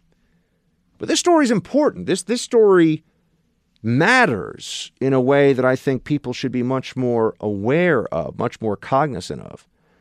Uh, and it has to do with the Trump administration at the border testing or, or getting ready to test. I, I, it's I think they've started to do it, but they're keeping it pretty close hold right now. How it's working rapid asylum review, which would mean that now Border Patrol, and this is going to change the process. And oh, we know there's going to be all these lawsuits, but here's the basics of it. The whole scam, that, and it was a scam, the scam that has been run by predominantly Central American, but not entirely Central American, illegal immigrants in the United States, illegal aliens in the United States, uh, is based on exploiting the inability of the system to process people in a timely enough fashion so that what ends up happening is they're released in the interior of the United States and released with the promise that they will come that they will come back and show up for their hearings. And as we know, once you're in the United States, you establish more roots, and then you have you know all these lawyers that are free that'll come and pro bono represent you against the immigration courts. There are all these, so it makes it very unlikely, very hard that any of these people who are coming in this way are going to be deported. So it became a big backdoor scam to get in the United States. Say you're fleeing violence in a Central American country. Well, I mean, all these Central American countries we're talking about have very high per capita homicide rates. So anyone, therefore, could claim they're fleeing violence. And if anyone could claim they're fleeing violence, well, then we might as well just allow the entire country of Honduras to just come to America. And I bet a lot of them would if they thought they could. So uh, we've seen this scam playing. And the Democrats lied about this, and the media lied about this. They're like, oh, they're just they're, there's no one lying, and there's no one who's scamming the system. Of course, there were. You, know, you had 30 year olds saying that they were 17 so they could come in as an unaccompanied minor. You had people renting children so they could pose as family units. You had people who were reading from a script that they had been taught by the cartels so they could get past the initial screening at the southern border. You had all this stuff going on. And the Trump administration at every turn has been stymied, has been has been uh, slowed down by Democrats and leftists who are open borders but won't admit that they're open borders. It's a very important thing that we must all keep in mind here. They, they just want anyone who shows up gets to stay, especially if you're from a third world, especially if you're non English speaking. You show up in America, you should get to stay. That is a widespread belief on the left. They'll say, oh, but we're all a nation of immigrants and we're all, yeah, right. Legal immigrants, not, not supposed to be a, a nation of people who come in breaking the law. And also the nation of immigrants thing are we talking about pre or post welfare state, Great Society programs, 1960s, all that stuff? Are we talking about before that or after that? Because there's a pretty, there's some pretty big distinctions in there about the incentives for coming to this country. But the Trump administration was having a lot of problem in this whole situation because the process uh, was over. The processes were overwhelmed. People knew that they were exploiting that, and they were taking advantage. All right, so then we get to well, what can be done about it? And they tried this Remain in Mexico program. Well, that would that would deal with the incentive in this way. If you're not, if you come to the border, first of all, they're illegally crossing because another way they were trying to limit this was to say that you have to wait at a port of entry. They can only process so many people at a port of entry every day. So then the illegal aliens would just cross illegally into America, but then claim defensive asylum, secondary asylum, and say, oh no, I want asylum, even though I came into your country illegally. And then they get into this process where they stay in America and they're never going to leave. So to deal with that, we'd say, okay, you're going to claim defensive asylum. What if we keep you in Mexico while you're waiting for your asylum hearings? Hmm. A lot of them are. A lot of them all of a sudden stop showing up because they. That's not what they're. That's not what they want. They want to be released in the interior of the United States. They want to be on U.S. soil, and then try to game the system so they can stay. So if you keep them on Mexican soil while they're waiting to get their asylum hearing, that's a big removal of incentive. Oh, and the liberals fought against this and their lawsuits and judges and you know federal judges, oh, you can't do that. Why can't they do that? Oh, you can't do that. Cuz we say so. Still waiting for a Ninth Circuit judge to overturn Trump's killing of uh, Baghdadi under the Administrative Procedure Act. Unconstitutional, the killing of Baghdadi. I'm sure there's a lib somewhere who's going to say it, who's going to try to put that through. I mean, I'm kidding, but only kind of. But the other the story that I thought was so interesting that just came out in the last few days is that they're they're now testing the administration is testing rapid asylum review. Rapid asylum review. Huh. So what this would be is a change in the process where instead of just doing a very preliminary credible fear screening by Border Patrol, Border Patrol would do a more extensive credible fear screening to see if somebody should even be let into the country to begin the asylum process. They're probably ask, able to ask for some supporting documentation or some details of this credible fear, i.e., people being told, hey, just the cartels telling these illegal aliens, just say that you're fleeing gang violence and you know if you go home you'll be killed and you'll be let into America. Well, uh, if you have somebody there who's obviously Spanish speaking who can say, "All right, which gang was it? What threats did you receive? Did you file a police report? Why are they targeting you and not other people? You? you know, very straightforward questions. I think we all know what would happen. There wouldn't be answers to this because it's a scam.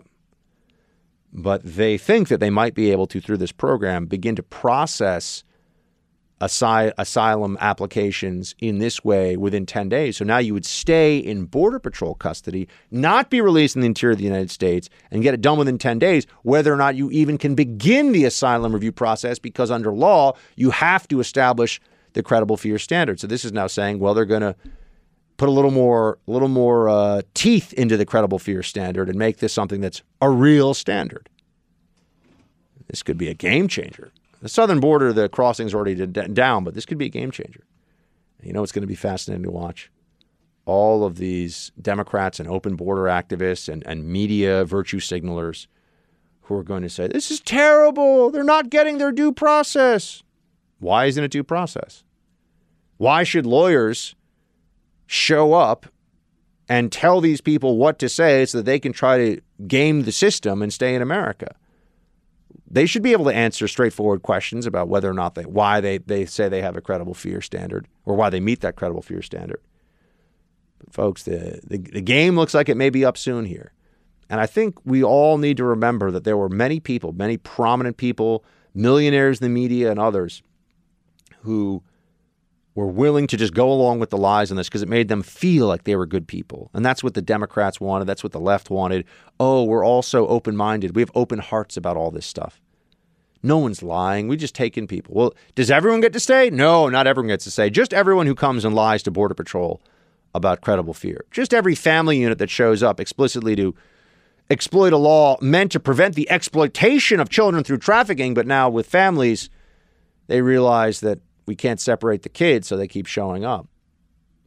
The good faith and goodwill of the American people was being taken advantage of by a lot of people at our southern border. I understand many of them are poor and desperate, and I get that. It doesn't make them bad people, but it doesn't mean that we have to continue policies that encourage that exploitation. The Trump administration right now is trying to shut that down, give them process, and I think that that's a good thing. We shall see if it works. Get ready for all the legal challenges.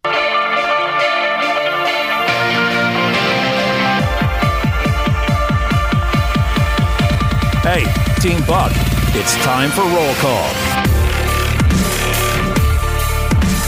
Team Buck at iHeartMedia.com or Facebook.com slash Buck Sexton if you want to be a part of the roll call action. Uh, we have Paul writing in first here. He writes, Hey, Buck. Hope all is well in the Freedom Hut. It's okay. It's okay. Producer Mark is not particularly grumpy today, so that's a good thing. I was listening to Friday's show and wanted to update you on your prediction about Hollywood mainstreaming the idea about poly- uh, polygamy, polyamorousness, or polyamor, or whatever you call it. There are at least two shows about this topic that have appeared on TV. Big Love, which ran from 2016 to 2011 on HBO, and Sister Wives, which started in 2010 and is still producing new episodes on TLC. The list of entertainment that deal with the topic on streaming services and all uh, alternative tech is too large to get into. It's kind of scary. As always, love, love, love the show. Love the hair. Shields high, Paul. Well, Paul, you have great taste in radio shows as well as hair. So thank you so much for that. Um, yeah, but Big Love is about polygamy, which is, I guess, a little different than polyamorous uh, or poly. Do we, is is the is the noun polyamor? I don't know what you. Producer Mark, do you know? I mean, you're about to get married, so I mean, I'm assuming you know this is not not an area that has really crossed your radar all that much. Oh, I didn't tell you. I'm getting married to three different Several. women. I gonna say you're getting married to a few people. That would that would make sense. Um, that's got to be expensive, right? People always complain about kids. Can you imagine having multiple wives? Oh, that'd be terrible. It'd be expensive. You know? Why would I want to get nagged by more than one woman? I was well. How many times can you go through the boring details of your day before it turns into a violation of the Geneva Convention? yeah, do you just do it like in a group about your day and then ask Yeah, about yeah, all you their gotta, like days? sit everybody down, like you got a blackboard behind you and a pointer, like, and then I had lunch, and then I did this, and then you know. But really, they they don't want to. They don't care about. you. They just want to tell you about their day. Exactly. So that's you got to get through that fast, and then you got to sit there And listen like, their days. And then she said this about me, and I'm so upset about this. And like, then she said this, and then she said this other thing. hmm See, I avoided that for a long time working nights. Now that we're uh, during the day, I get that again. Yeah, there we go. Thanks, Buck. That's what I'm here for. Mm. James. Great first name. Hey, Buck, I will never vote for a socialist or any of the far left totalitarian controllers. Uh, Nazis are far left too. Um, I'll stick to the right of center where our wise founders placed us. Uh, and there we go. James of Boston. Thank you, James of Boston. Let's see here. Brandon. Buck, one of the main characters was part of a terrorist group and was also part of an of a polyamorous group in the show Caprica Battlestar Galactica prequel. Hmm.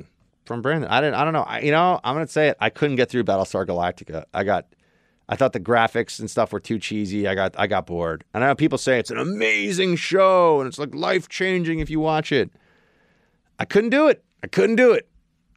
Couldn't get excited about Battlestar Galactica. I, I really, I really did try. Uh, Don, take this ball and run, run, run. What an inspiration for our world. This president has confirmed we have ex- extinguished a demonically driven individual. Uh, how can anyone in our media try to spin this? Blah, blah. There we go. Thank you, sir. Appreciate it. Bruce. Buck, you and your producers suffer from only knowing well the happenings during your lifetimes in sports, movies, and music. No one can match Wilt Chamberlain. He averaged 50 points per game for one season and one scored 100 points in a game. The NBA even changed the court layout because of him. I believe they widened the lane so there was more room for penetration toward the goal without an automatic block by Wilt the Stilt. Bruce in New Orleans, probably listening down, hopefully down in uh, on our wonderful New Orleans radio station, which uh, people can listen on, which is a lot of fun. What do you have? What? You got to say something. Well, I was about to back. Shouldn't you know the station? Yeah, of course I know the station. It's a wonderful station. Of course. Yeah, don't worry about it. Uh, Don, add Charlie Daniels Band uh, to your playlist. I don't know what that is. Who is that? I don't know. Sounds like a band. Yeah, yeah, yeah. Sounds like a music rec- recommendation. Yeah. Hmm. There we go. Maureen. Hey, Buck and producer Mark. You man of mystery. She wrote it, not me. About the whole polyamory thing, you are sometimes conflating all the variations of such lifestyles. So here's some clarity for your listeners. Polygamy is one man with more than one wife. You know, I know. Polyandry is one woman with more than one husband. Oh, I didn't know that. And they are only with her and nobody else. Wait, polyandry is one woman with more than one husband, and they are with her and nobody else. That's a thing. I don't even know. I don't even know that was a thing. Did you know that was a thing? I never heard of that. Learning new stuff. All right. Polyamory, however, is a total sexual free for all. It's one man and one woman in a relationship together, often married, but they're free to be with any man and woman they want to be with. As many partners of either gender as they want, it's a total free for all on both sides of a very non monogamous pairing. That's polyamory. It's sad I know about this stuff, but I'm a psychotherapist, so I just know about things. By the way, I'm grateful. That's why she knew what polyandry. I never. That was like some. That's some textbook stuff. That's some textbook level stuff. Yeah, that's like with the dusty books behind the dock. You know what I mean? That you're like, what is in there? Polyandries in those books. I don't even know what that is. By the way, I'm so grateful for your podcast, as you often get, but you often get preempted for stupid sports. I love football, but not if it hears uh, if it interferes with hearing your voice. So the podcast assures me I'll never have to miss a broadcast. I saw you on Pluto TV uh, once, but it's not as convenient as your podcast sometimes. So you do keep many of us safe and warm listening to you. You're simply the best. Maureen in California. Well, thank you so much, Maureen. And yes, remember, folks, if you're uh, ever unable to listen on your local radio station, um, you can always listen to the podcast. So that's why I ask that you please subscribe. Even if you're not somebody who listens to a lot of podcasts, please do subscribe to the podcast of The Buck Sexton Show. And that way, whenever you want to listen any day, it'll be on your phone. Subscribe on iTunes or on the iHeart app. And also download Pluto TV. And you you can watch this show, Channel 248, the first, the best channel. There's a lot of stuff on there, though, just so I'm saying. It's a worthwhile app for you to download in general. Uh, but the first, Channel 248 on Pluto, is where we do our show. And Jesse Kelly also shows up and does his show. And we're going to have other people joining in the action in the weeks and months ahead, which is going to be fantastic. That's going to be our show. We got to go because producer Mark's got important things to do. But uh, we will talk to you all tomorrow. Shields high.